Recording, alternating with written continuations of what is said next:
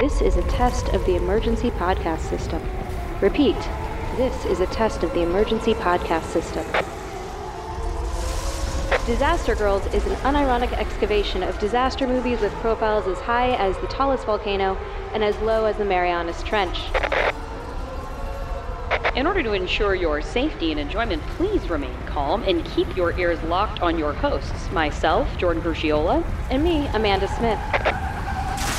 Happy holidays, disaster divas, whatever that holiday may be for you. We have really, I mean, it almost feels like a holiday special occasion kind of episode for you this time. Oh, by the way, it's me, Jordan Crucchiola. And me, Amanda Smith. For once, Jordan forgot to do the intro and not Amanda. Chuck I did on the tally board. I am so I'm so excited that we're finally doing this. We mentioned it on I'm sure. If we haven't mentioned it specifically on an episode, we've been talking about it personally for I don't know shit, probably like a year now. Yeah. Um the South Korean movie Ashfall, which did have a limited theatrical run here in the United States, is finally we noticed on video on demand and so we are gathered here today to talk about the multi-tiered disaster film Ashfall. You think it's just a volcano, you think it's just earthquakes, you're not quite right. There's more going on. It's so good. I was so excited. I it was here in Los Angeles. It was in like I want to say Monrovia or somewhere or um Montebello. Like Inland Empires thing. yeah, it was it was in one theater and we did discuss going to it and I could not get my like I know I couldn't get my act together enough to be like I'm going to drive an hour and a half to go see this film on the big screen and what a mistake I made. I will regret that decision for the rest of my life.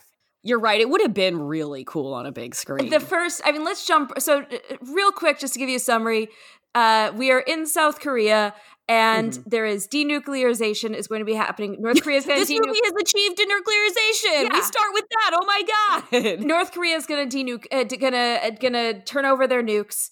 Um, Yeah. But then disaster occurs. Um, Mount Baekdu, which is a, real volcano in that is, sits on the North Korea Chinese border and has Hmm. not erupted since 900 AD, erupts, um, set, causing a massive earthquake and potentially even larger earthquake, and then potentially even larger, more devastating disasters uh, Hmm. or eruptions. And it is up to a team of bomb diffusers yeah. to go to North Korea, Mhm. get the nukes, and then put them in mines underneath the volcano to basically puncture a hole in the side of the volcano and diffuse the volcano. Yeah, and like, you know, just uh, in case you were wondering, uh just because denuclearization has been arrived at a pact in this movie, that doesn't mean relations are sunny between North and South Korea. Um, South Korean soldiers infiltrating the country, crossing the DMZ to A, just be there, and B, steal nuclear material Yeah. is still very much frowned upon between the two sides. So of course there's like politics to consider amidst the fact that if if Baekdu goes up, that's going to result in the entire Korean peninsula pretty much being totally fucked in many ways. Um but if they get caught going over, well, then there's probably going to be hell to pay. And if there is a Korean peninsula on the other side of this disaster, denuclearization is probably going to be off the table and like worse. So yeah, there's a, there's a lot to consider. And when you get going, you're like, okay, we're talking about denuclearization. Shit. All right, we're opening on our characters. We've got a woman getting a sonogram. We've got a dad who's really forgetful doing his bomb diffusing job who isn't showing up for the sonogram. We've got these people who we are investing in so quickly that you become certain they are going to Oh die. my god! It was within the first three minutes. I was like, "Oh no, this movie." Yeah. I was so braced emotionally this time. Versus, Oh yeah. versus the other one that we had. What, what was the other? Um, Was it Pan was it P- Pandora? yeah, Was it Paradox? no, it was Pandora because it was Pandora's box. Thank you. So Yeah. versus Pandora, where I was not like I was not No, we prepared ready. emotionally for any of that.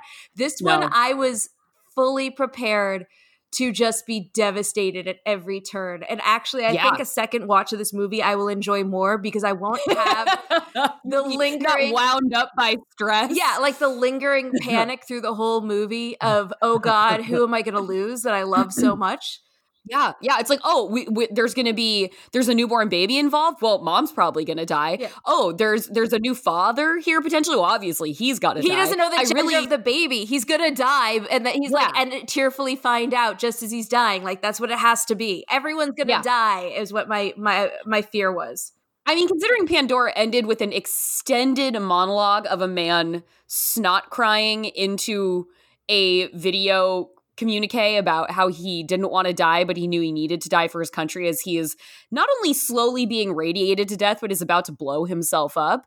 We really needed to go in with our eyes open. Yeah. It would only, it would have been foolish for us not to go in with our eyes open. But I will say, you know, n- not a spoiler, but I will, this, this works a bit more like an American disaster oh, movie. Oh, well, I mean, we're gonna have to spoil. We're, no, this is absolutely so, guys. Spoiler warning: This entire podcast is gonna be full of spoilers. You need to Yeah. pause it right now, rent Yeah. or buy this on Amazon, watch it, and then come back to us because Yeah, because it's worth it. It's worth going in is- and living the journey. yeah, I mean, I'm just just to give it. This is getting five towering infernos from me, like unquestionably.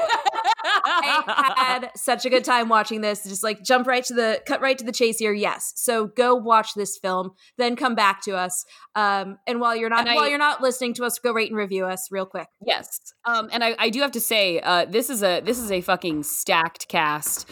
Uh, we have Lee Byung Hun, who you might know if you've seen the movie Bittersweet Life, or if you saw, which is a tremendous thriller, or if you've saw seen the excellent horror revenge film I Saw the Devil. It has um, Junwa, uh, Jung Woo Ha, uh, Ha Jung Woo, who is uh, was excellent in The Handmaiden, one of the greatest movies uh, ever made. Should have won Best Picture of the year with the Oscars. It has my boyfriend Ma Dong Seok, who is has been compared in some Southeast Asian press outlets to being the South Korean answer to The Rock, Wait, really? and is oh yeah yeah he he that's like a sort of thing around him. Seri- he he's is- playing so against type. I had no idea. Oh yeah, yeah. He's he's normally he's normally a heavy. I mean, he's a gangster. He's a cop. He's a man saving his wife. This is the first time I've seen him as a bookish type. Oh my god, I um, had no wearing idea. glasses. Uh, yeah, so this is this is an incredible cast, and each of them is doing their job so well. And the framework is we have our bomb diffuser, who is you know, and uh, this is again why we're worried he's going to die. It's his last day. He is about to be discharged from service. So you're like, well, obviously he's going to die. And he is a his pregnant wife is getting her sonogram. He's on the way to like go pick her up because he missed the appointment. While he's in his car, they see like a live broadcast on a, a news channel that's being broadcast off like the side of a, a media building in downtown. I'm, I don't know. I, I, I did it specify the city they were in. Not all the subtitles were coming Yeah, so in. that's what's tough is that. I didn't know. Uh, one of the things that was difficult was that they did not, w- with even though it was subtitled, they did not translate the subtitled um, superimposed captions. yeah, so like little t- with they gave little like title cards, name Yeah, cards, name like, cards and, like- locations and times. Yeah. Those didn't translate over. yeah, so I don't. It was a. It is a city. I don't know which. I don't know which one they were in, but in Yeah. his city, there there's like a little uh, screen, and they're you know to, to watch the news broadcast for this denuclearization, and then disaster strikes. Yeah, we see the the like the cultural center of the nation literally collapse. These th- there are these you know, it's like, oh my God, there's an earthquake, there's an earthquake coming, it's huge. And then we see, we essentially begin the movie with a 2012 esque sequence mm-hmm. of our bomb diffuser hero in Chang. Uh, outrunning, outrunning the shockwaves as the city is crumbling around him, and he's trying to get to his wife. And what we learn after that happens is that oh fuck, Baekdu is it's it's coming out of dormancy. It's going up, and there are four lava chambers underneath this mountain. The first one is exploded, and that is our opening explosion. And then there are two smaller chambers below it, and then a huge one at the very bottom. And in succession, these chambers are going to explode and cause further eruptions that are going to get worse and worse.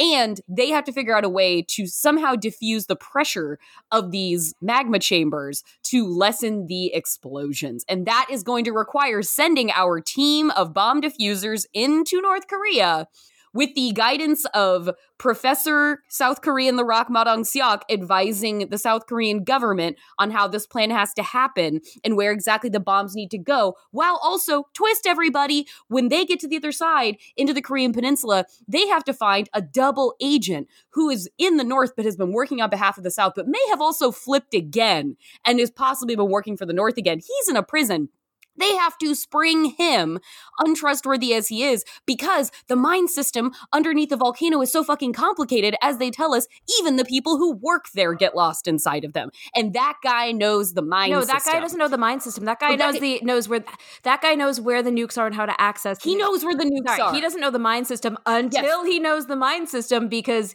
he eats Until a twist again. until he eats the map after memorizing it. the map.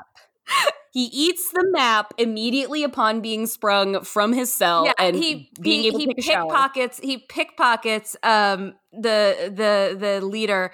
He Yeah. pickpockets him and then steals the map, memorizes it, eats it, comes back out of Mm-hmm. the showers and like, by the way, insurance, you need me now. I ate your map. I ate your map. so good, you guys. This whole I am the only movie. person who can get you through the mine chambers because I ate the map. And so once they have him, then it's like, all right, now that we've secured him, and yes, they do secure the nukes, we need to get across the peninsula once again to get to the volcano where we can deposit these things. But guess what? Along the way, the American military interferes. And then you know who also wants this bomb? China. So we are working with so many people of conflicting agendas in this situation, and yet somehow it manages to stay orderly Yeah. and reasonable and just makes it all the more exciting. This movie keeps this movie was so amazing because of the fact that they had so many plates spinning, but you didn't oh my god. you didn't at any point go, but what about? And that was amazing mhm. because, like, a lot of the time with the, with movies when they're like trying to be ambitious, It's really got a lot of different parts going. And you're like, oh, Mhm. but what about that other? Like, I realized when so okay, just so we have this amazing 2012 style car action sequence at Yeah. At minute eight of the movie. It ends. You guys, this isn't even like this is the opening of the movie is a probably five minute car chase outrunning. Mhm. It is spectacular. a chase. A chase. We're it is a- a, disaster chase on a yeah, classic where order. he is being outrun, where where Inchang is being outrun by or is outrunning. Yeah. Entire he at one point drives up a truck that is being pulled down into the depths of the earth. yeah, he uses it. it, and uses it yeah, as a it, it becomes a ramp. It's- yeah, it becomes a ramp over disaster. It is amazing. Um, he is outrunning every everything you could imagine. It's spectacular, and like honestly, kind of feels. And I'm not just saying like because the because the obviously the CGI on it is is much better than 2012 because we're dealing with gosh, It's know, very good. Yeah. it's a fantastic, but it's also really good even for 2019 in terms of how well they were able to make it feel Mhm. not rubbery. Um, Mhm, mhm. It did not feel rubbery. it did not right. feel rubbery. It was really impressive. But even beyond that, just because of the way that he, they manage, because he's going, he's weaving in and out of oncoming traffic, all these different things. You know, when we go back to uh, 2012, he was for the most part still obeying the laws of the road. Yeah, he was He was actually. actually yeah. still obeying the laws That's of the road. And so there was something very restrained to me about the 2012 car chase sequence yeah. that this didn't. This one I was In, like, Inchang feeling- levels it up immediately by crossing that median and driving full fucking speed into oncoming yeah, traffic. Inchang immediately is just like fuck literally everybody else. I have to get to my pregnant wife who he does not Uh-huh. know this is in an elevator because the last Yeah. time that we see her, she's getting into an elevator, and I was like, oh my god, they're gonna kill the wife in an elevator. exactly. Was my- I, was like, in the first five minutes, the wife's gonna die was in an elevator. Oh god, the baby Mhm. is gonna be raised inside of a broken down elevator. This is Yeah, horrible. You know, Like- a laid to waste major city. yeah, and then like the baby will emerge seven years later. Will be the end title. Um, but so and he just immediately is like, "Fuck everyone else in the city. yeah. I need to get to my wife." And you know, in terms of like the reality of it, I was hundred percent on board because I, I fully believed that Inchang would at that moment be like, "I Mhm. can't do anything else, but I sure can tactically drive." Because what yeah, we he learned, really he can. really could because we've learned like this isn't just the first appointment he's missed. He does not Yeah. know that the doctor is a woman. No, ex- He has not been point. to a single appointment.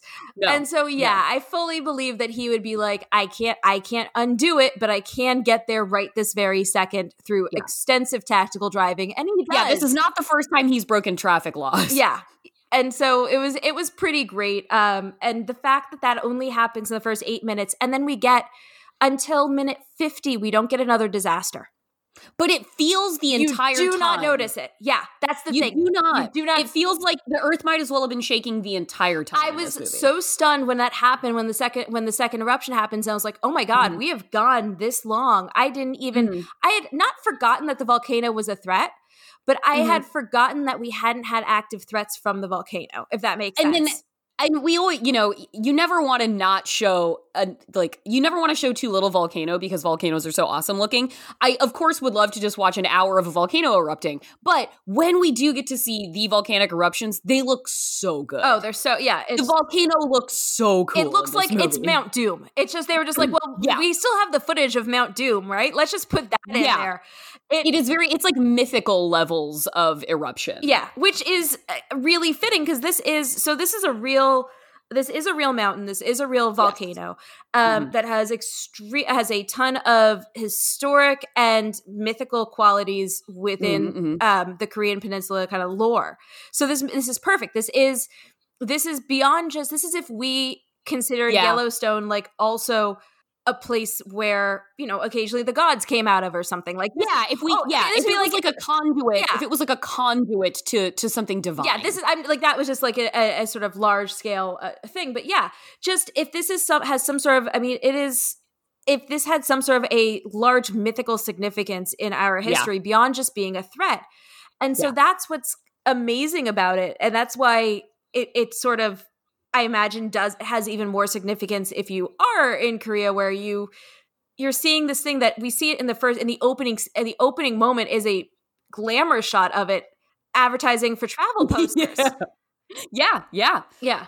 Um, And it, as far as like, I, a thing I really liked about the believability of this movie is that because when they send in the team of bomb diffusers, they send them. There are two planes that are going to go over North Korea, Yeah. and they're going to parachute in.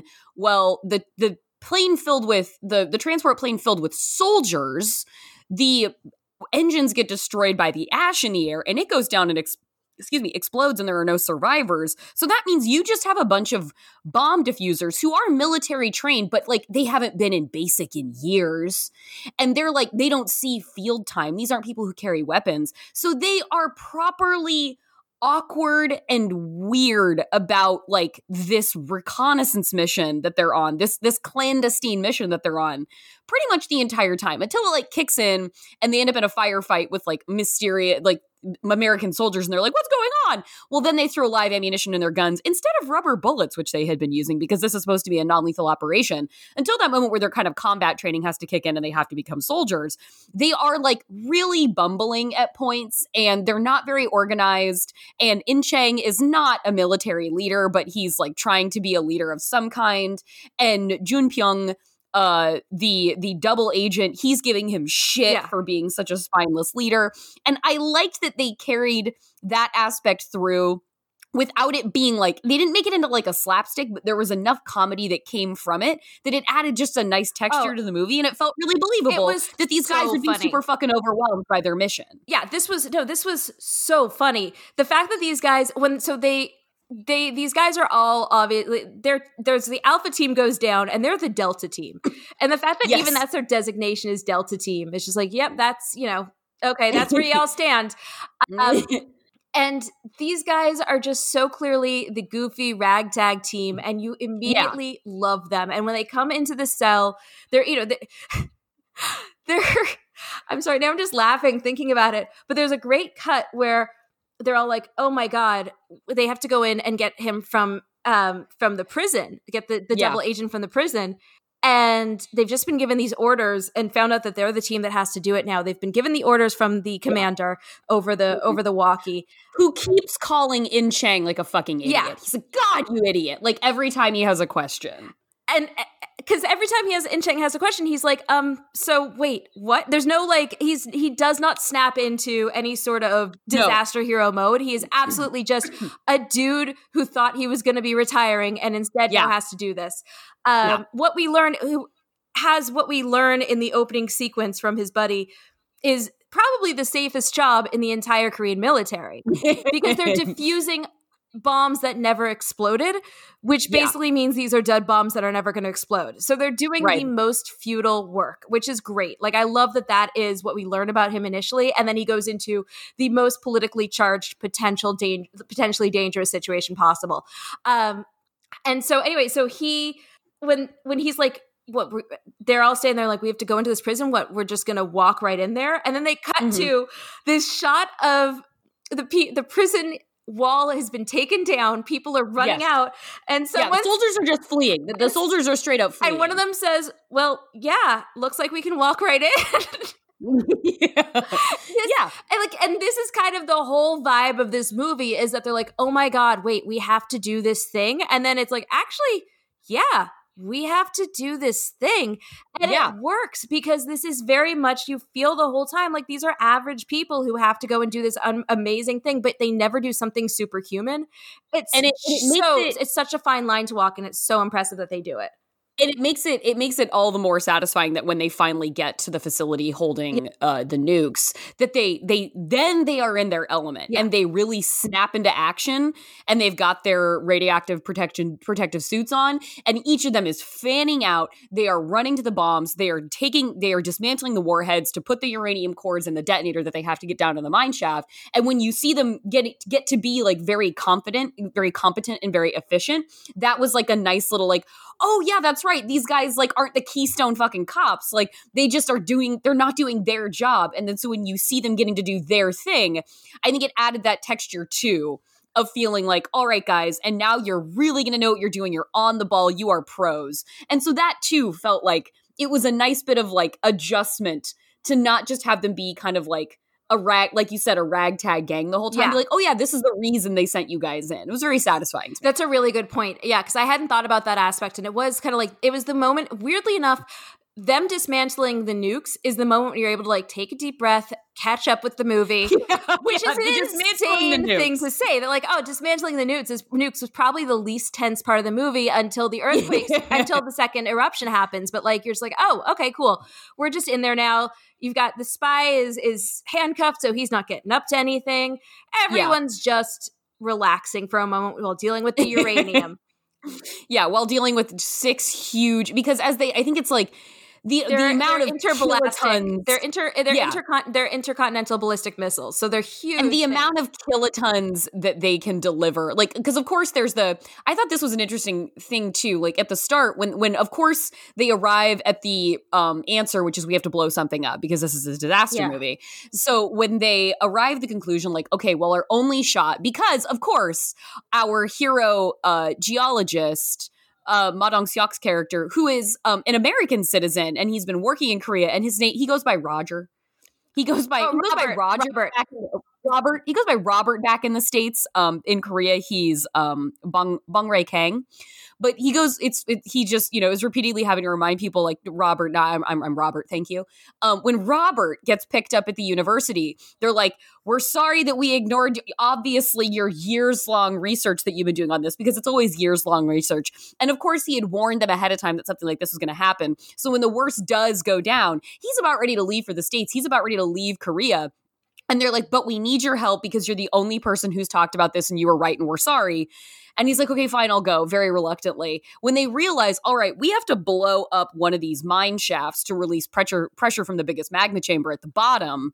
Um, I was going somewhere Okay. with this point. They so they they realize that they need basically the amount of like six nukes Yes. essentially to do it. Yeah, they need a they need, that. That's what it was. It was. It's an ungodly amount of nuclear power, and so it's well, you know, we have to do this explosion, and then he tells this room of like obviously like sort of like the joint security, the J- joint security chiefs equivalent essentially in, in South Korea, and he's like, um, I I would advise like nuclear fusion, and then everybody gets all like, oh my god, you can't be serious, and the only reason that that stuck with me is because like I was trying to think of American movies where that exact Thank scenario you. happens because Yes. it does. They don't They like everyone's like lose their shit. no, they're like, well, okay. Like they're they're concerned about timing. They're concerned about can we get it done in time? Is this even possible? But everybody is like, this is insane. Nuclear bombs? And they're reacting, I feel like, with a commensurate, commensurate amount of panic to the idea of blowing up nukes inside of a giant mountain on their peninsula. Whereas I I I just I feel quite sure in my bones that whenever I see that happen in American It's- disaster it does not movies, happen. No one's like, un- nukes, that's unconscionable. You can't be serious, man. They're like, you're crazy, this won't work, but they're not like, this is unacceptable. And everybody in that room almost was like, this is unacceptable, but they have no other choice. So the reason that I know that this hasn't been in another movie like that is because I had the same exact moment where they all reacted like that, and I was like, "This would not be in an American movie." No, the only thing, no. especially because keep in mind, this is so this volcano is in the top of North Korea. Uh-huh. Um, It is, as we see, it is mostly surrounded by like mines and things like that. Um, Yeah. North Korea's already pretty fucked uh, at that point. Everything we've seen, every all of North Korea Yeah. is basically covered in like a light layer of ash and Yeah. devastated. Cities are destroyed. Every- the northern yeah. part of the peninsula is in even worse shape. So the only thing that in an American movie, the only time we see anything like that is when they're like, we can't detonate a bomb like that in a major American city. That's the only time is when you'll see it when there's the threat of we can't do this in this city. But no one's ever like, what are you talking about? Unleashing a nuclear bomb? Absolutely not. We cannot do this. you have to think of something else. Yeah. And everybody in that room react like the entire room erupts with grown men basically Yeah. yelling, What the fuck no? And it's Yeah. fantastic. it's quite special. And meanwhile, poor Robert, because okay, so this is it was shocking to find out that he's like that this actor is the is the South Korean rock kind of type yes. because he is um untucked shirt, glasses, bumbling like he is the adorable. He has his neck pillow on him as he's gathering his suitcase. He's to preparing to office. travel. He is a just adorable. I I fell in love with him immediately and was therefore terrified that he was going to be sent on the mission. He's Um, so lovable. He's just so lovable. He just he's like this big teddy bear of a geology nerd who just like no no one listened to me and I'm in my ill-fitting suit jacket and I'm just going to go Yeah. now. And um his nickname was apparently Professor Hot Air after he turned in this research paper. Um yeah, that was like, beware, this is exactly what's going to happen with this volcano. so uh, I was genuine. So he's just staying there, like watching, looking increasingly sick. Like he's like he just asked out the girl to prom and was rejected Yeah. in front of everyone. Like he just looks so mortified that he's being laughed at again. And my heart just broke for him in that moment. I was like, no, it's okay. It's okay, buddy. You were right. And then, of course, they go along with it because they're like, the prof- the president is like, I only had a 3% popularity rating when I first ran for president. right, right. So we should definitely do this. And I'm like, cool. You know what? That's as good a reason as any to blow up a nuke at this point. Why not? Um, I did feel like another another strongly realistic uh, point of this I felt was when the American military does arrive and has a very strong vested interest Yeah. in what's happening because we are the United States and we do our thing and we have like an ally we have like an ally pact with with South Korea and we have our contentious relationship with North Korea and obviously things are also dicey with China and so of course when the like the South Koreans are doing what they need to do to save the fucking peninsula and literally like everybody on it. Like they're that is their job. Like we need to save the people in this peninsula. And the Americans show up and they're like, "Well, no, you can't take that nuke.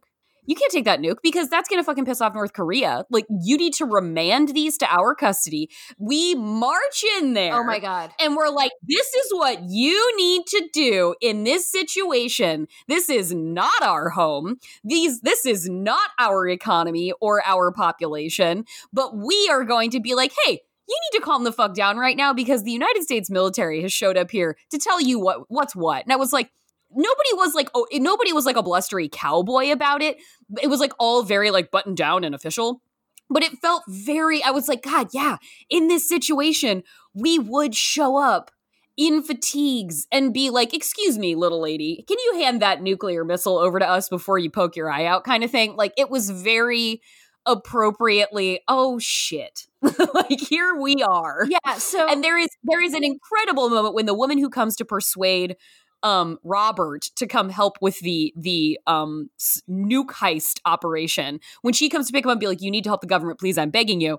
She's she- like, he's he he wants to leave at a certain point. He's like, "I'm not. I don't need to do this. I've done all I can. I'm getting out of here. I have to go home. I'm I don't even live here. I live in America. This is crazy." And she's like, "I would do anything to save this country. I would even ask an American citizen for help." and I, I was like, "That's a fair statement of anger in this moment." Yes. It was yeah. So there's this. I mean, like the movie is the movie goes through so many different genres, and at one point, so they have recovered the nuke, the the uh, uranium In the nuke in heist the portion of the movie. of the movie, they've recovered the uranium, um, and at this point, the the spy has almost left them, and then gets Yeah. the call that's like, "Hey," from his connection to be like, "Hey." So what we need from you, and we can give you your daughter who is in the like in up in North Korea at the right by the volcano. We can get you. yeah, this is daughter. this is the Chi- his Chinese his Chinese connect. They're like, no, no, no. We want the nukes, and we can get you and your daughter out of the country. So if you do this you get with the, us. if you get the nuke and you get a guy Yeah. who can defuse it, and so now he's got to turn. He turns back around. He shows back up to uh, the the rest of the the team, and he's like, "Hey guys, thought I left you. Nope, jokes on you." They get out. Mm-hmm. Everyone thinks that you think it's gonna be fine, and then all of a sudden they are under live fire from a mysterious assailant, and they don't know who. And the reveal that it is Americans because you, it's like they're suddenly like these super soldiers. They have heat. See, they have heat seeking. yeah, they have like thermal tech thermal to see because it's smoky, it's hazy, yet they're still finding because and they're like, this isn't North Korea. This is too advanced. Yeah. who are these fucking guys? And so they're like these super soldiers who are just taking out this team that we now love. Like we love. Yeah, we love we love our bomb diffusers. personalities. I love Min, who's the only woman, and she's just. yeah. I want like uh, the thing about this movie is that I wanted a side movie about every single character. Um, I want Min. I want Min to have her own action series. Like the, she the fuck up who shoots a rubber bullet round in the in, the oh, truck. I loved him. Um, Owl. I loved him. So Owl, yeah. anyway, so he so they are all getting taken out suddenly, and you're just terrified for them. And then they take down. They get permission to use actual ammo. They take down a soldier. They flip over the. You flip over the soldier. You see the uh, the army fatigues, and you hear English over the walkie. Yeah, and you're like, oh no! It was such a There we are. fucking reveal of oh my god, the mysterious super soldiers are Americans, and it was. I got like it was so. Yeah, I really face palmed. I really face palmed in that moment. I was like, oh no, there we are. Shit. I loved it. I loved everything. I loved every use of the way that they used Americans. I like you said, like this patronizing, shitty behavior. The fact that Yeah. like, we'll make sure, you know, we'll honor our pact and make sure that your citizens are safe. When in fact, like, Yeah. You know, and like basically they're saying like, well, if you're if the peninsula is destroyed, you guys can all come to America. When meanwhile we see as people are loading onto the boats. So meanwhile, um, In Chang's wife, Yes. um, who is the pregnant wife, she is um in line. she has she, has she has gone- allegedly she has gone she through has special so travel much, and she is yeah. yeah she has special travel dispensation because she is in Chang's wife and they're like listen We'll get her. you yeah. need to you need to do this you need to take this action you need to go over to North Korea because that's the way your wife's getting on this boat and it's basically any like people who are given these dispensation papers there's eh, there's you know been some pact has been made you will get immediately like patriated into the United States Yeah, and so anyway, so they're she's getting low. She after she survives a tsunami, ends up getting finally getting on a bridge. On a bridge. She's on a bridge. She gets a cell phone alert. The dam has broken. You're like, oh, fuck. I thought that meant the bridge she was on. No, no, no. She looks to her left out of her driver's side window, and there is a wave coming at this bridge, and she is wedged into her car, which honestly probably saved her life. And this thing is about to take her and that fucking bridge out. yeah. So the next time we see her, she's just in the middle of the water, having survived. And I was just like, wait, Yeah, thank God. going back to that's a whole other movie I wanted to see. Was just like yeah, that, wanted to see that wasn't believable. I don't- That wasn't believable, but I believed I didn't it. care. I was so relieved, but I really like. I just every time that we saw her on screen, I was like, "Oh no, is this when she dies?" And then she doesn't die. Yep. And I also, she's a lovely disaster wife. Like she's She's a great so wife. great because she's never like she's clearly disappointed and frustrated with her husband many many Yeah. times but she's never like she the entire time It's never like I don't understand why saving the Yeah. world is more important. yeah, there's never you get a real sense of the love and affection she has for him and the fact that she's just like, fuck, this is who you are. Like you just Yeah. don't remember to go to your appointments and I wish you would use Siri occasionally, but you don't. Um Yeah. And so she's just she's lovely and just you really are rooting for her. But yeah, so she ends up she's finally she's with Robert at the Mhm. boat and Robert goes through and then she shows her papers and they're like, "No ma'am, American citizens are loading first. We'll get to you yeah, next." they have they have Americans American citizens have first priority and Korean citizens will like wait in this holding pen over here and then we'll get to you after all of our Americans are on this boat. Which and it is exactly the way that- that shit works and it's fucked up and the fact that is- then meanwhile this like army commander is standing saying to the president of korea of south korea um yeah no we'll take care of you don't you worry yeah. and it's being like no you fucking aren't like we're seeing Yeah. actively that you are actively not doing that so the whole time i was like oh my god they're i i i was like this is the probably truest version of how little trust other countries have for us and i i fully respect that and understand why Well, that and was there was two there was two the like as as as the wife is is coming up to the the the, the port where she's like checking in with the soldier and he tells her like oh american citizens have priority ma'am um there's also a protest Yes. happening around there where there are there are korean citizens shouting like equal rights for everybody because obviously it's like a tiered system of priority of who gets to, you know of who gets the lifeboats on the titanic kind of situation and that that was a in a movie that does a that that is obviously having its you know its socio-political awareness and is looping in various like regional concerns and conflicts into it that was like they that was like the the one moment where it got really like dark and sad in like a very this is real and this is like how this dystopian fucked up gradation of humanity works. And it was a very well played moment of like oh yeah. Like this is oh yeah all of these this is a this is a disaster movie as a reflection of our very real and present societal concerns as disaster movies often do. And it really pulls it home in that moment and it's really upsetting. Yeah it's a very upsetting brief sequence So you know, it reminded me. So in an American movie, the analogy for that would either be one, the American government, but most likely it would actually Mm. probably it would be a very specific subset of the American government. It would be the Oliver, the Oliver Platt Yeah. character. Yeah it would be a very 2012 Yeah. the very 2012 moment It would be like there's an evil faction of this government that happens to believe these things, but then there's the good side of the government that believes all the that believes everyone is equal. Or Yeah. Or more likely, in a lot of these movies, it would end up being some sort of a corporate entity who is really in an American movie, it would be the corporate entity we love a corporate villain yeah, yeah, who is like, no, we actually designed the ships to only be able to fit 75 people instead of 100,000 people. yeah. Why would you do that? Capitalism, my friend. Like that would normally Yeah. be that dynamic. And so it was so interesting to see in like that flip of it becoming the entirety of the American government and that Yeah. and also and then of course also to a degree China because America's concern isn't even America's concern isn't so much whether or not it's going to piss off North Korea. America's concern is you can't have those nukes because they're North Korea's nukes, and that will Yeah. make China angry because America Yes. still cares about because America's concern is what's going to happen with our relationship with China.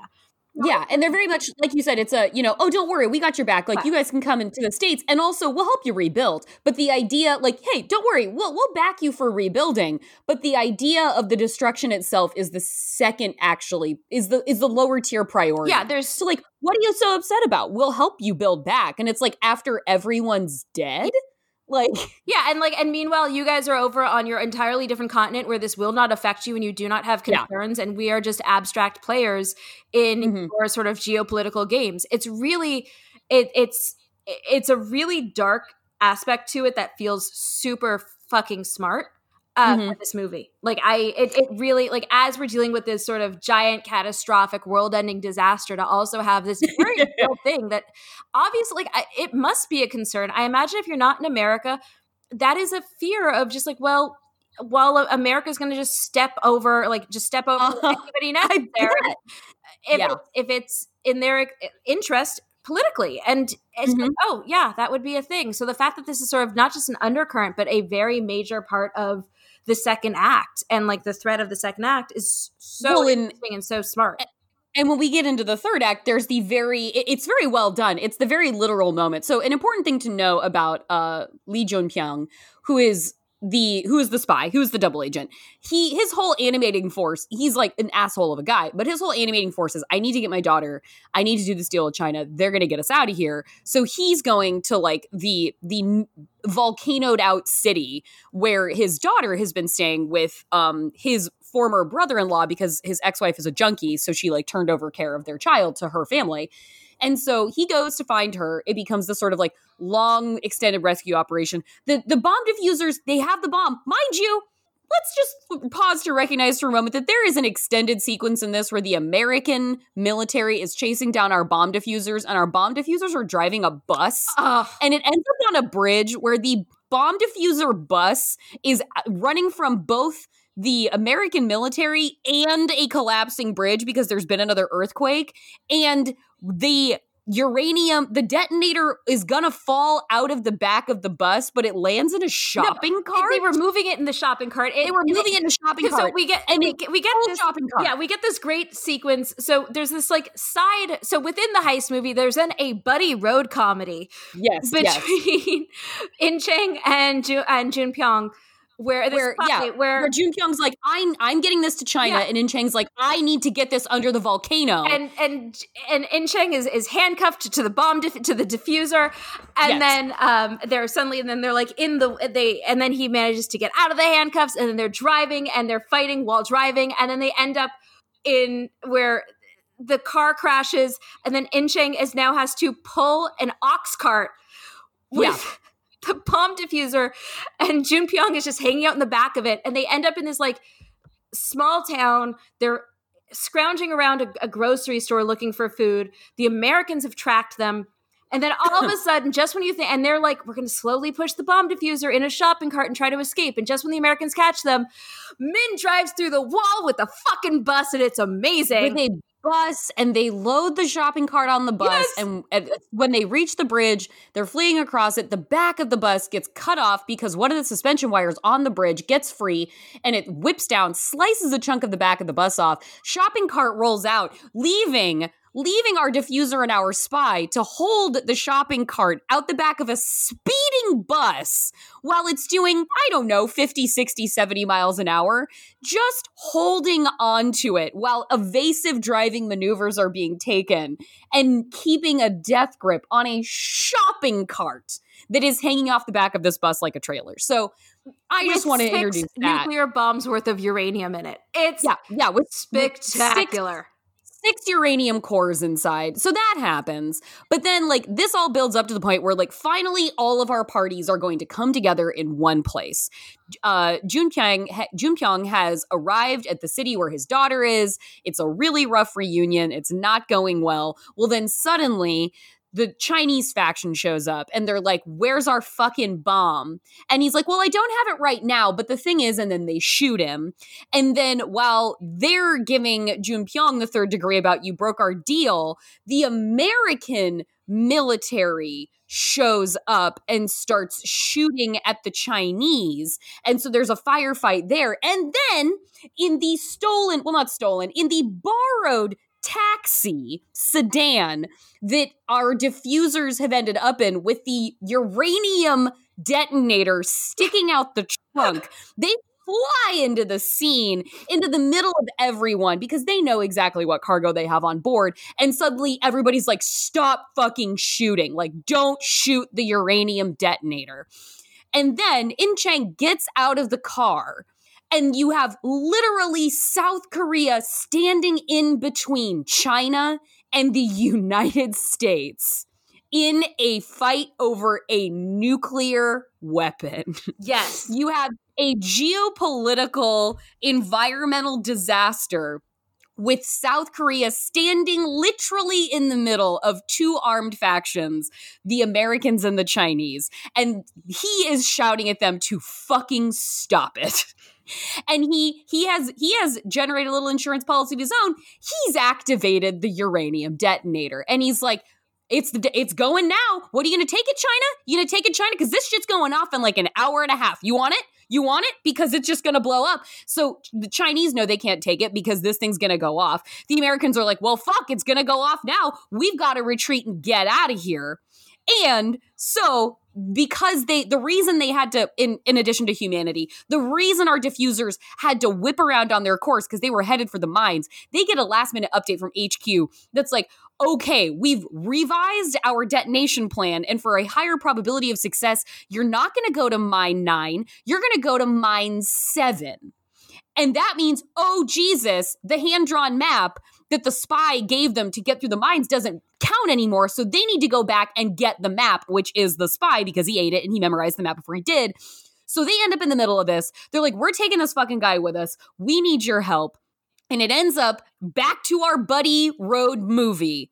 Our spy and our bomb diffuser set off for the volcano, which is spewing lava bombs like crazy as everybody else departs and gets to safety and takes Junpyoung's uh, daughter with them to, to, to safety. And they're going to do it. These two guys, they're going to give it all for the Korean peninsula and their families and they are driving this this time they're driving into the disaster. Yeah and again that is it, it the moment that we finally get to they're driving this little taxi and again evasive driving through volcanic bombs. So much wow. Volcanic bombs just entire rock faces crumbling as they are approaching yep. mount fucking doom yeah, they are driving it. They're driving through a canyon of stone that truly looks like something like it looks like the the crevasse in the movie Labyrinth. It's just, I mean, in, in the movie, um, in the the movie ne- Never Ending Story, where it's between the two like great huge walls of stone, and they are driving through that son of a bitch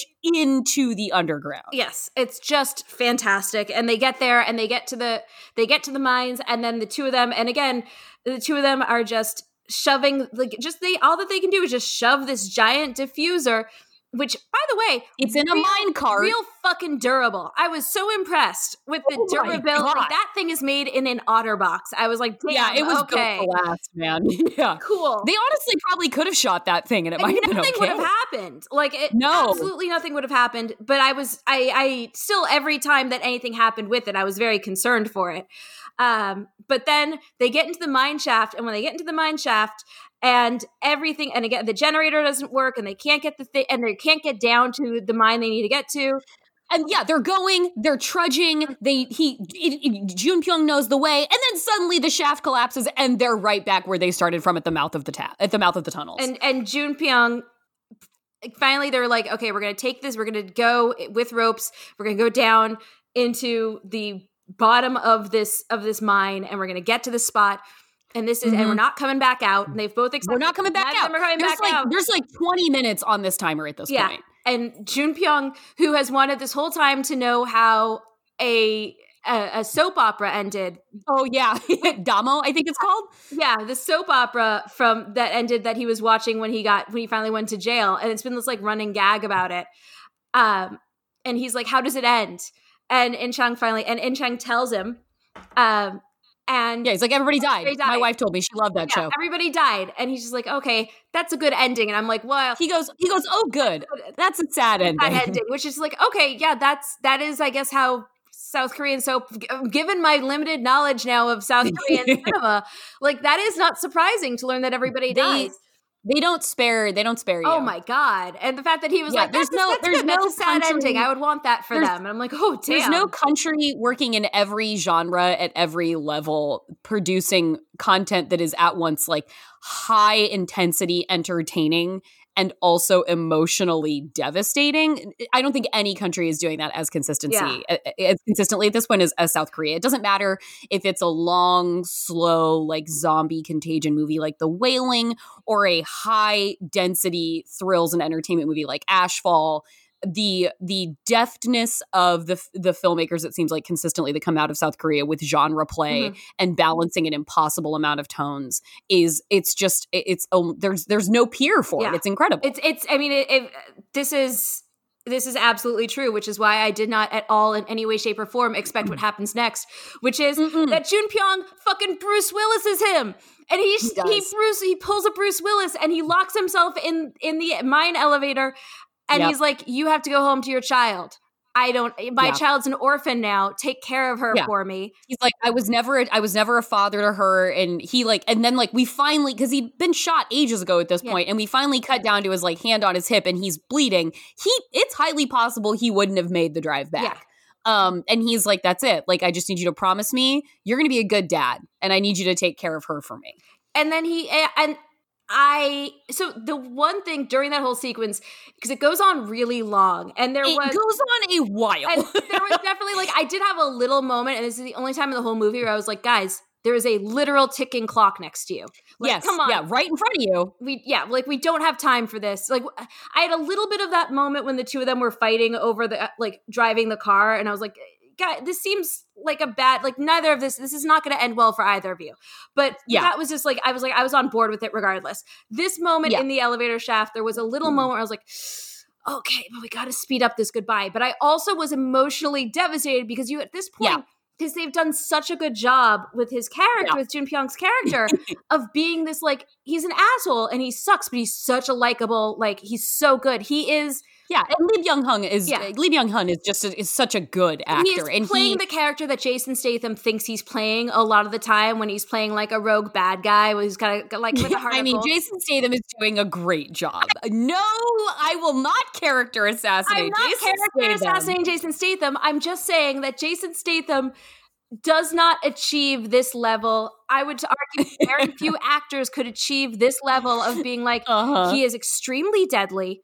uh-huh. He is whimsical as fuck. He has a good sense He of is very he is whimsical. He has a good sense of humor. Um, and like you can tell that at his core, there is something that motivates him that is good, even if he is a nihilist. And Oh, I would argue that Jason Statham, very few actors could pull off um, what Lee Byung Hun pulled off. Um, and which is, you know, obvious why he is one of the leading actors. he's he's doing I I mean and it just and there so and then like then we get another like we get another like maximally uh disaster well that's crazy but okay where the way he's gonna get the way he's gonna expedite this process uh Jun Pyong is that he's just gonna fully like cut the cord on the elevator and let this thing drop down to the bottom and trust that the emergency brakes are gonna catch on and slow him down enough before he hits the surface of the mine that it's not going to kill him. And he also like I think he ties himself to the ceiling of the the elevator shaft so he doesn't like totally bounce around too much because he he's tied himself into it somehow Yeah. to like keep himself in place. This thing is screaming down into this mine shaft and it really does hit the bottom. Again, the uranium detonator stays intact. And he somehow stays intact enough, even though I imagined that probably should have broke every bone in his body.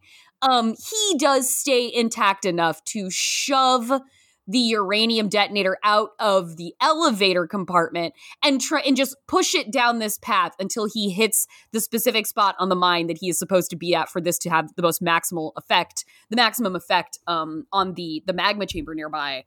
And so as he is shoving this thing down a corridor, you are watching, you're cutting back and forth to that and um Robert is watching his computer for seismic readings while they're also in a hospital triage unit where In Chang's wife has started to give birth while there is an earthquake happening. And then we are also seeing In Chang is driving his fucked up taxi cab like a bat out of hell, literally out of hell, driving away from the volcano to try and get clear in time for the explosion to go off.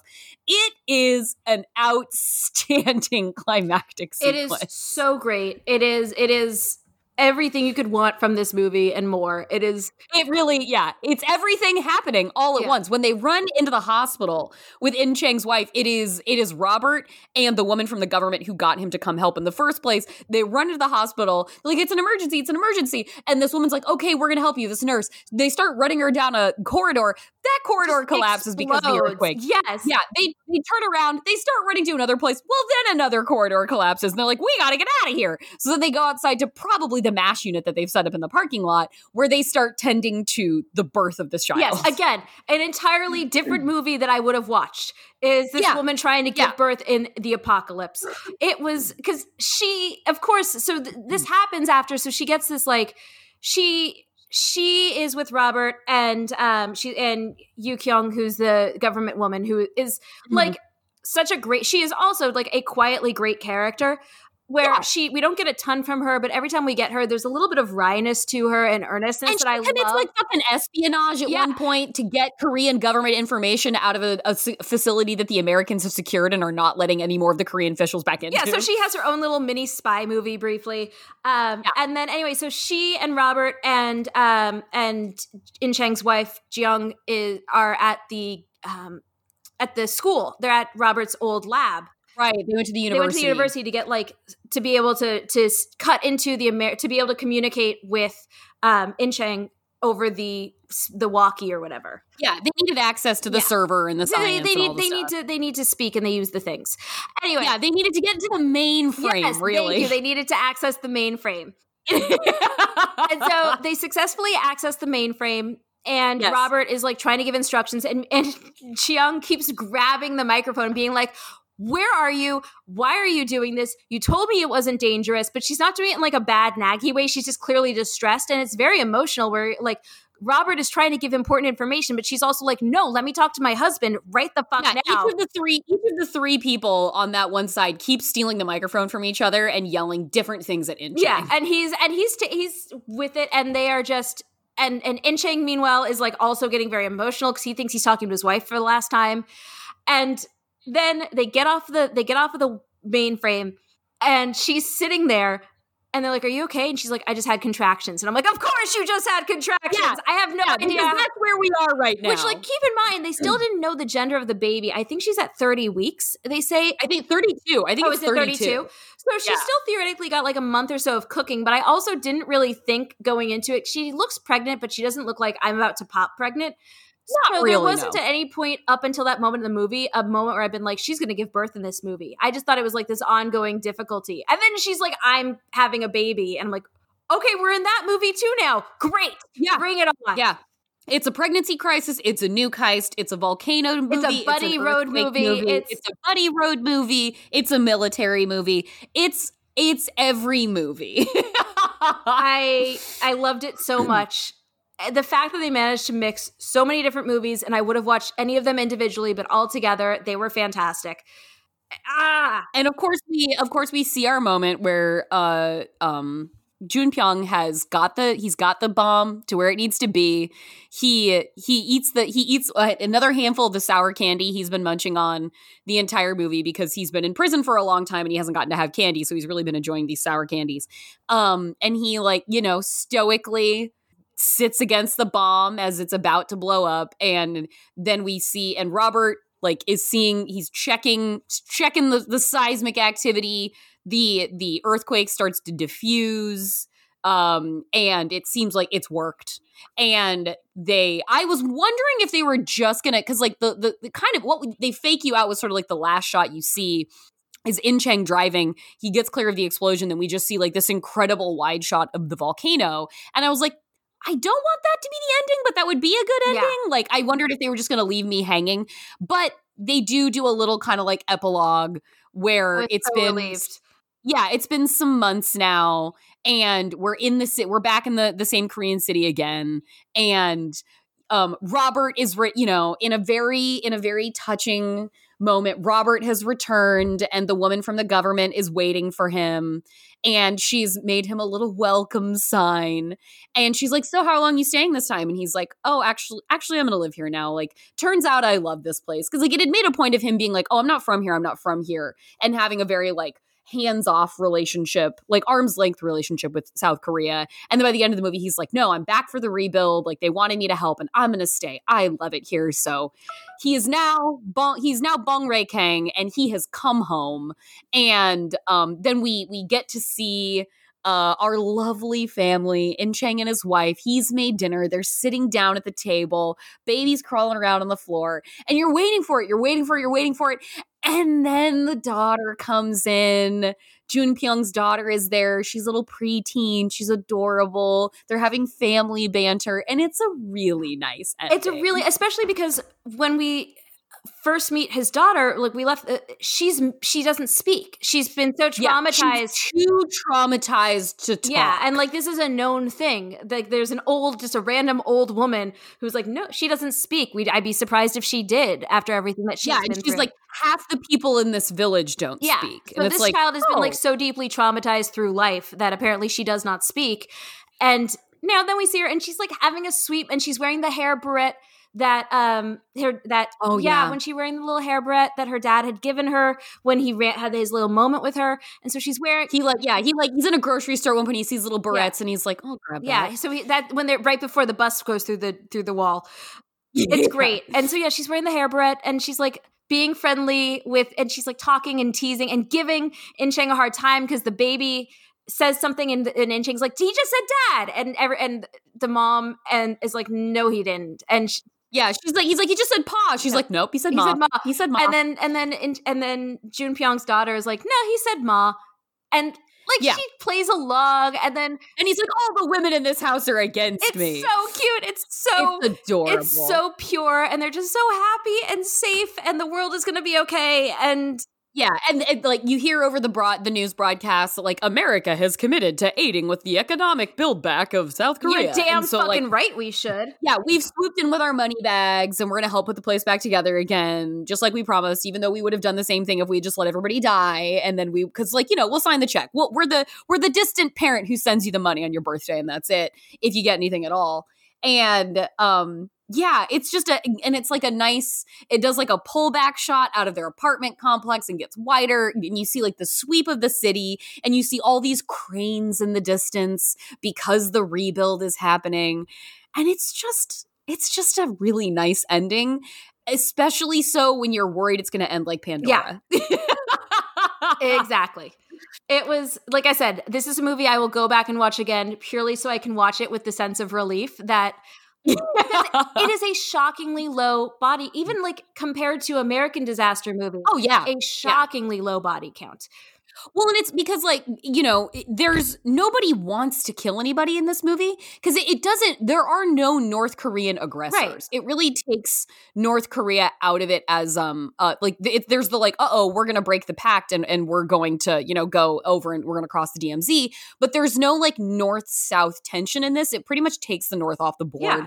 and it becomes South Korea in contrast with two outside actors that are like probably the largest geopolitical forces um, meddling in their lives that aren't actually part of the Korean Peninsula in, in China and the United States. And again, putting l- South Korea literally in the middle of them at one point. That was a great scene.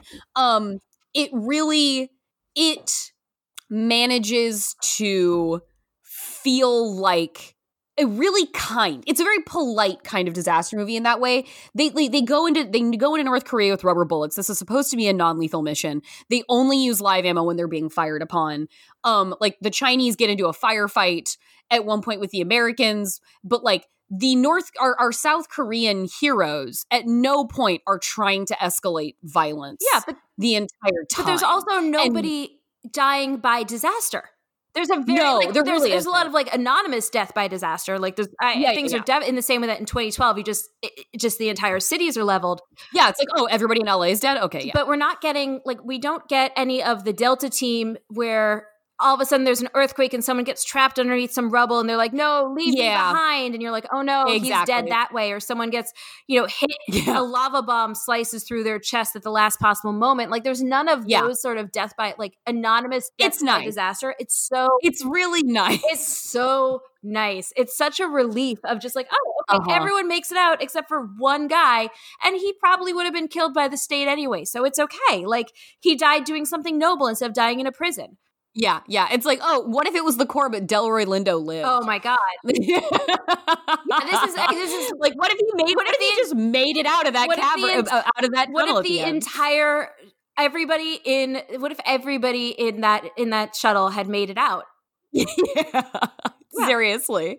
And considering how intense everything in is and how many action components there are, it's like, you know what? You didn't need that. So that's fine. We had enough intensity to deal Yeah. with. So I, I really liked that. Yeah, no, I again, this is a, a go back and rewatch purely so that you can watch it and enjoy it without the lingering fear of everyone I love is going to die.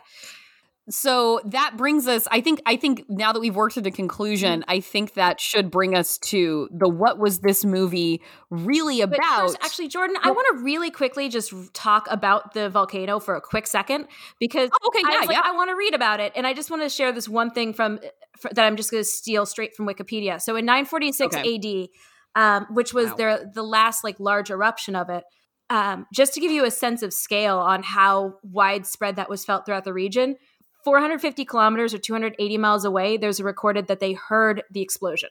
Okay. Wow. Yeah. it was described as thunders from the heaven drum.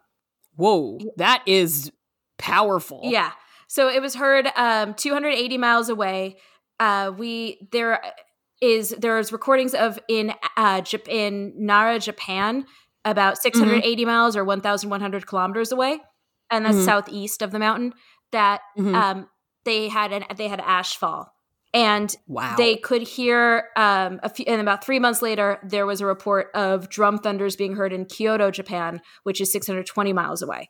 Jesus christ so that's just to give you a sense of scale of how huge that eruption would have was going to be in like that they were trying to stop that sort of the scale. And again this is this mythic quality that this it, it that there is a there is recorded legend in the region of these lo- huge eruptions happening Mm, that, mm-hmm, that okay. is the threat that they're facing. And so it's kind of like, right, so okay. it's like, I'm, I want to read up just a little bit on it I don't know anything about this because it's not a particularly vul- it's not a volcanically active region particularly, but it is this mm-hmm, threat. Mm-hmm.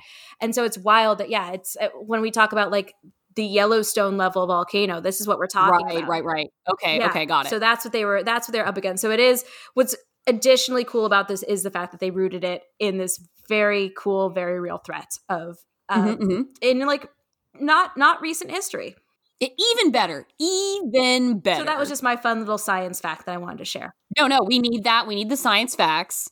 Um, and as we before we get to our what was this movie really about, uh, we will deliver deliver to you a word from our sponsors. I was just about to remind you, you're you're on top of it. Oh yeah, yes. No, like we would ever forget this sponsor, Super Yaki. yeah, we would never forget our friends at Super Yaki because, folks, do you love movies, the good ones, even the bad ones? Everyone told you not to like. It sounds like Super Yaki is the place for you. The team at Superyaki loves movies, so much so that they've dedicated every waking moment of their life to bringing you top quality merchandise to showcase your love for them. From super soft t shirts advocating for the immediate production of a third national treasure, to comfy sweatshirts that serve as a call to arms for all those in support of making Judy Greer America's lead. They even have pins of some of your favorite directors like Sofia Coppola and Jordan Peele. Superyaki joyously brings you tangible love letters to movies and to filmmakers that you can wear with pride. Plus, the team at Superyaki screen prints all their apparel using eco friendly, 100% water based inks and ships with. Uh, this part always screws me up. it's, it's, a tongue twister, okay?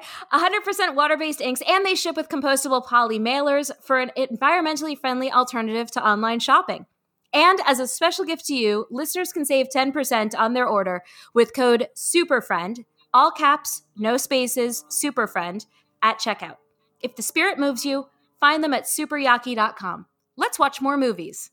Let's watch more movies. Oh. Let's get Nora Ephron merch. Let's get Rian Johnson. Merch. Absolutely. And I forgot to spell it. It's S U P E R Y A K I dot com. Superyaki. Get that merch. Roll into 2021 with supporting your favorite artists uh, because you know we'll never maybe be able to go back to a theater again. So enjoy it from your home. Watch more movies from your home. Wear your your super yaki gear with pride. Absolutely, goddamn right. And they're right. The shirts are very soft. They are so soft. Um, so, Amanda, what is this movie really about? Oh, okay. So, I think this movie is really about um, the dual nature of I think that this is sort of almost a Fight Club style, uh, where hmm. In Chang and uh, Jun Pyong are kind of Jun Pyong is almost like his split off, super hyper competent. Oh, okay. So like his he's his Tyler Durden. He's almost his hyper confident Tyler Durden. Yeah, ah, got capable it. of doing all the things, outshining him. I could He is that. the kind of man that I think In Chang, Chang is afraid that he will never be as a leader. Ah, mm. Possible, very possible. And that through this movie, he must become that leader in order to become a, and then realize also that the other qualities are what make him a better father. Mhm. And so, truly, I think this is a movie about fatherhood and the fears surrounding fatherhood and the fears surrounding um, that men have that they won't be a good enough father or a competent enough Right. father, that they won't be at the appointments on time, that they will screw up. And that even though they love their wife, they won't be there enough for her. And then he realizes that he is enough. He can be there on time. He can get the bomb to Mhm. the volcano and get back home in time to make it to the doctor appointment. All these things are important. Sure, he misses the birth of his son. That's okay. He's going to come around this a better dad. And so I think that this is a movie truly about fatherhood. Jordan, what do you about you? I think that I think that is um I think that's totally a good read on it and I'm going to I'm going to go with what I brought up a couple times in this I'm going to go with the the geopolitical angle Sure. of and I think I think I think fatherhood is not divorced from this making having the United States be such a patriarchal force um for for for for not good uh in this movie lording over uh South Korea and like cuz when we open with the movie talking about disarmament um obviously that's probably like a you know a whole multinational thing that has happened meetings fucking summits and things like that. But like it's essentially like korea has korea has addressed korea's business and they've arrived at a nuclear disarmament treaty. The north and the south have worked this out that they have done it. And then here throughout the course of the movie you have these outside actors popping up and interfering in korean business and essentially fucking it up and making it harder for the country to protect itself, for the country to take care of its own interests. Where if like if you just stayed the fuck out of it, you guys had never showed up, we wouldn't have so many side missions in here where we have to cater to your issues, your problems, your needs, because we could just address the concerns of a of a now more united Korea than we than we were prior to disarmament, a more like promisingly potentially united Korea. And it just comes down to that scene for me between where they, I mean, again, an incredible entry into a firefight of a taxi cab that's falling apart with a giant nuclear ordnance hanging out the back, and a South Korean man, a bomb detonator, like a crisis diffuser, getting out, standing in between. Chinese and American men with guns and saying, You just shut the fuck up for a minute. Like, you're both gonna get out of here because I have a bomb and it's going to blow up and I've timed it to go and we are going to handle our shit and you guys need to pack up and go home. So I'm going to go with uh, you know, I'm going to go with that read Yeah. uh which I think this movie manages to lace through in in the most uh entertaining fashion possible. It's a really great uh I, I think it really works great as a thrilling metaphor. It's I am right there with you. I think that that is I think that's absolutely a level to it and it is so fun and they do it so well. It's just I I I love this fucking film. and you know, bringing us into dreamcasting, I can't change a No. I can't change a thing about this. So movie. that's my thing is that one, um, I would not change a single thing about this movie. The cast is fantastic. Um, Yeah. Like it's just everyone's doing a great job and being compelling and wonderful. But beyond that, this the premise of dreamcasting really is if we had to remake the movie, and this is one of those situations where it'd be like an American producer come to you and being like, "We want to make an Ashfall for the U.S.," and I would be like, Yeah. "Fuck you, no," because one, Yeah. it won't work. Um, there isn't the fact that they're going into North Korea. That aspect yeah, there's no common threat in that same way for the US. it's There's not. not. And then uh, there's just so many different levels of this movie that would not work trans and also like I think that they would probably remove a lot of the nuance to it and it just the movie is Yeah. so fucking good as is, which is why I think that this movie should be receiving a wide release in the US.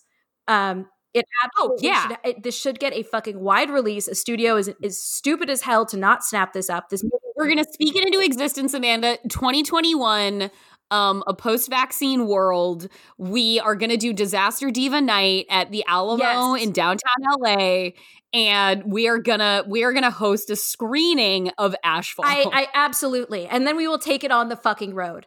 You and I, all the Alamo, you know what? All the Alamo, not just downtown LA. I want us to have an Austin screening for disaster. Our Austin disaster we're gonna, divas. put the, we're gonna put the 35 millimeter in our trunk, and we are taking this on We the will, road. if we need to drive a bus, if we need to commandeer a taxi. Jordan and I will be doing our own version of the ass uh, of the Ashfall road heist movie. Yeah. To, true. We're gonna put the we're gonna put the film material itself. We're gonna put like the jump drives, whatever the fucking digital stuff is. We're gonna put it in a shopping cart. Yep. We're gonna hitch it behind a car, and we're gonna pull it with us around America. because all the disaster divas should see this movie on a big screen. All of America should see like this is when you you know we were talking um we talked the other day we had a conversation about like where disaster movies go in 2021 and where like why we're not seeing big disaster movies the way that we have been. This Mhm. fucking movie is the movie we no. deserve and should be That's exactly that's exactly what I was thinking when I was watching. it. I was like, this is what I want modern disaster movies to be in the states. Like, so this is what I want us to do. Yeah, and like to be clear, this movie doesn't reinvent the wheel in any way, shape, No. or form. It just executes at the highest possible level every aspect of a disaster movie. And this, it is stunning to me that this movie has not achieved wide release, and it absolutely should. You guys, we would have such a good time. This movie would kill in the US.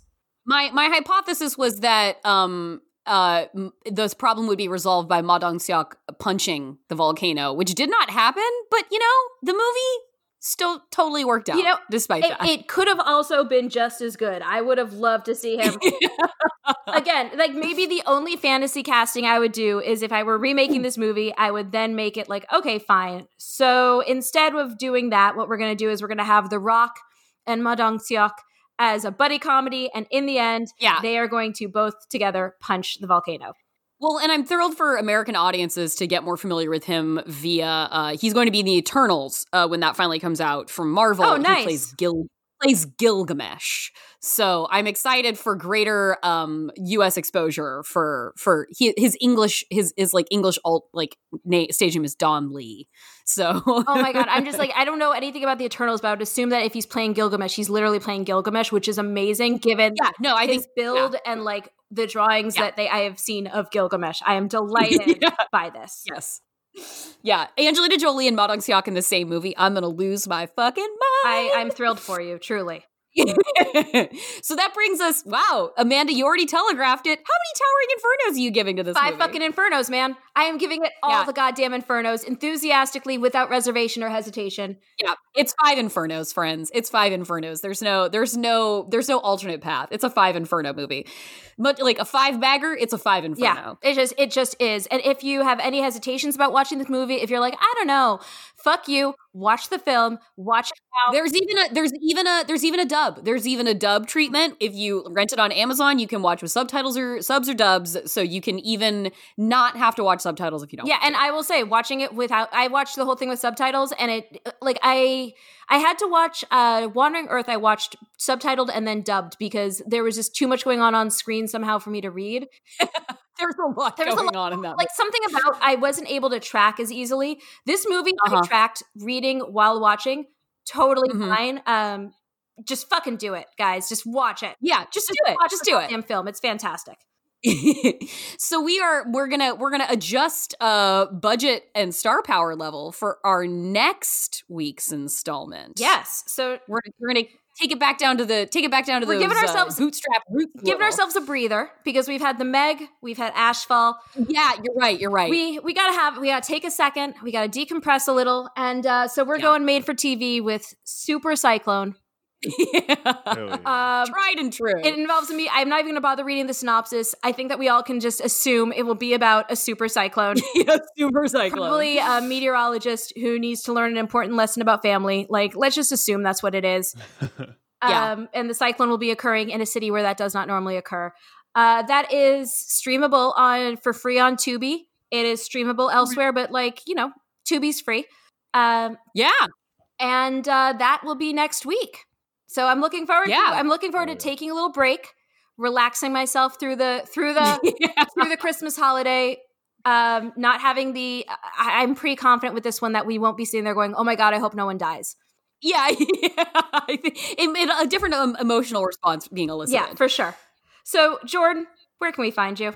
You can find me on Twitter at J-O-R-C-R-U JorCru, and you can find me on Patreon at patreon.com slash Crucchiola, where I did just write a tribute to the uh, power of the single knockout punch, so Mm. often delivered by Ma Dong-seok in the uh, suspenseful action thrillers that he stars in. All right, that's a great one. Look at that timing. Yeah. Look at that that Yeah. perfect synergy there, Jordan. and Jordan, do you have another podcast? I do have another podcast. It's called Otsterion, and we talk about the horror movies you watched at sleepovers in the 2000s, and we are having a great time. If you want to learn a lot more about the cultural context of movies like the Hitcher remake from 2007 or the Lindsay Lohan starring vehicle I Know Who Killed Me, we've got that for you. All right. And Jason, where can we find you? Uh, you can find me. You can find me on Twitter and Instagram at Jason Halftones. Uh, you can listen to my podcast, Comic Book Workshop, where I interview cartoonists and comic book creators about the craft of making comics. Um, and check out thatmightbecool.com for other podcasts. And once again, I hope you guys are hearing the Terminator voice on Jason, like we Damn are hearing it! the Terminator voice on Jason. Jason, it's just, Ah, Jason. I I fixed it. no, uh, you, you have to go back in to have yourself reprogrammed again. yeah, yeah. You need to re- you need to update the software. The, it's the J the J one thousand. Yeah. Um, it, and Amanda, how about you? I am on Twitter, always and forever. I am Amanda R Tubbs. That's Tubbs with two B's. Doobies. Uh, it's great in the cyborg voice. and uh, that's where you can find me. Otherwise, I'm in my home, just in my home. Don't find me in my home. Yeah. Please just follow me on Twitter. Um, yeah, because we are living in the epicenter of the disaster. Literally, the global epicenter of the pandemic right now is Los Angeles, California. So that is what we are doing. yeah, so we're staying the fuck home, as should you. Just stay the Yeah. fuck home. stay the fuck home. And uh, you can find we're the podcast. We are disaster underscore pod on Twitter. We're disastergirlspod at gmail.com. Please rate and review us because my dating history is now going to end up sabotaging our reviews on Twitter. Bad The- man. Yeah. Yep. So sorry, guys. Unfortunately, compulsory heteronormatism. oh God. Unfortunately, my my my almost catastrophic need to be straight is yet again Catastrophic. yet again ruining our podcast uh, ratings and reviews on iTunes. So please go do me a favor and uh, give us that five star. Talk about us on Twitter. Tell us about. Tell your friends about it. When you open up your Christmas presents, go, wow, this is amazing. Also, have you listened to Disaster Girls? Just Thank you so much. Have you listened to Disaster Girls? that's the, you know what? We are the gift you should be giving your family and friends this Christmas at a safe distance. Yes, exactly. And uh, we'll see y'all back next week for, uh, what is it called? Super Ty- Cyclone. Super Cyclone. All right, guys. See you next week. Good. Bye. Bye.